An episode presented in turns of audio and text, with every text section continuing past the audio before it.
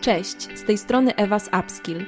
Dzisiaj opowiem Ci o najczęstszych błędach językowych, których powinieneś unikać podczas swoich wystąpień. Zapraszam Cię do słuchania. Mówi się, że jak Cię widzą, tak Cię piszą. W tym przypadku raczej bardziej zasadnym sformułowaniem byłoby jak Cię słyszą, tak Cię piszą. Może uczestniczyłeś kiedyś w wystąpieniu, na którym prowadzący naprawdę doskonale znał się na rzeczy. Podawał trafne przykłady, wykazywał się olbrzymią wiedzą w prezentowanym obszarze, ale jednocześnie popełniał rażące błędy językowe, które skutecznie burzyły jego wizerunek? Jestem przekonana, że przynajmniej raz byłeś świadkiem tego typu sytuacji. Można zadać sobie pytanie, jakie są najczęściej popełniane błędy językowe, no i jak ich unikać. Błędy językowe są czymś powszechnym, co oznacza, że większość z nas je popełnia, jeśli nie wszyscy. Najczęściej wtedy, kiedy się spieszymy i nie zwracamy uwagi na to, w jaki sposób coś mówimy, albo w sytuacji, gdy doświadczamy na przykład silnych emocji. Oczywiście przyczyną może być też po prostu nieznajomość zasad poprawnego wypowiadania się. Wiadomo, jesteśmy tylko ludźmi i błąd językowy, jak każdy inny zresztą, może się nam zdarzyć. Pewnie się ze mną zgodzisz, że trudniej jednak wybaczyć tego typu potknięcia osobom, które występują publicznie. Czy to prezentują referat na studiach, przedstawiają prezentację biznesową, czy po prostu występują na scenie. No dobra, ale jakie to są te błędy językowe? Które z nich pojawiają się najczęściej, a których wystrzegać się jak ognia? Za chwilę przedstawię Ci kilka pospolitych błędów, które notorycznie zauważam u różnych osób. Nie tylko słuchając prelekcji, ale też podczas luźnej rozmowy. Hiperpoprawność. Z moich obserwacji wynika, że jest to jeden z najczęściej popełnianych błędów językowych. Na czym on polega? Przed nami prezentacja przed publicznością, dlatego chcemy wszystko powiedzieć idealnie, aż do przesady. Staramy się wypowiadać słowa dokładnie tak, jak są zapisane, chcąc uniknąć niepoprawnej formy. Jesteśmy przekonani, że w odróżnieniu przykład od języka angielskiego, w języku polskim czytamy tak, jak piszemy. Nic bardziej mylnego przynajmniej w pewnych przypadkach. Zastanawiałeś się kiedyś nad tym, w jaki sposób czytamy słowa kończące się na samogłoskę eł, takie jak głowę lub matkę? Bardzo często można spotkać się z tym, że ktoś wyraźnie zaznacza eł na końcu wyrazu, tak jak ja przed chwilą, co jest błędem.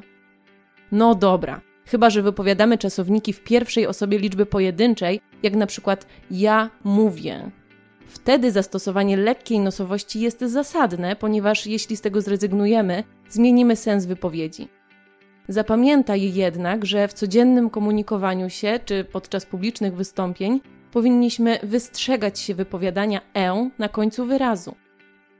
Oznacza to, że nie powinniśmy mówić głowę czy matkę, ale głowę, matkę.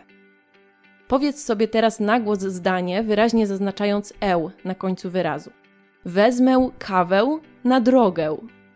Czy nie sądzisz, że brzmi to trochę dziwnie? Mówiąc w hiperpoprawny sposób, nasze wypowiedzi sprawiają wrażenie sztucznych i nienaturalnych. Jeśli zależy Ci na tym, aby Twoje wypowiedzi były miłe dla ucha, zrezygnuj z hiperpoprawności na rzecz naturalności. Idą drogą, czyli co z samogłoską on. Pewnie się ze mną zgodzisz, że wyrażenie idą drogą nie brzmi zbyt dobrze. Wypowiadanie om zamiast on na końcu wyrazu jest powszechnym błędem językowym. Kiedy go nagminnie stosujemy, nasze wypowiedzi mogą zostać odebrane przez odbiorców jako niedbałe. A tego chyba nie chcemy, prawda? Aby tego uniknąć, pamiętaj, że zawsze na końcu wyrazu wymawiamy samogłoskę on. Poprawną formą jest więc wypowiadanie idą drogą, a nie idą drogą. Co więcej, zauważ, że w wypowiadaniu on zachowałam nosowość. Nie mówimy więc idą drogą, ale idą drogą. Spadanie w dół, czyli niepotrzebne powtórzenia. Podnieś to do góry. Cofnij się trochę do tyłu. Brzmi znajomo? Mamy tendencję do tego, aby wypowiadać pewne kwestie niejako dwukrotnie. Chcemy być bardziej poprawni, a może zależy nam na szczególnym podkreśleniu tego, co mówimy. Finalnie zamiast rzeczowej wypowiedzi wychodzi nam masło maślane. Takie wyrażenia, które zawierają wyrazy znaczące praktycznie to samo, fachowo nazywamy pleonazmami. Musisz wiedzieć, że ich stosowanie to nic innego jak błąd językowy. We wcześniejszych przykładach wystarczyłoby powiedzieć podnieś to lub po prostu cofnij się. W końcu, czy można podnieść coś w dół albo cofnąć się do przodu? No nie bardzo. Ten jeden z najczęstszych błędów językowych bardzo dobrze pokazuje, że czasem lepiej powiedzieć coś prościej, bez zbędnych słów. Jak sobie radzić z tego typu błędami językowymi?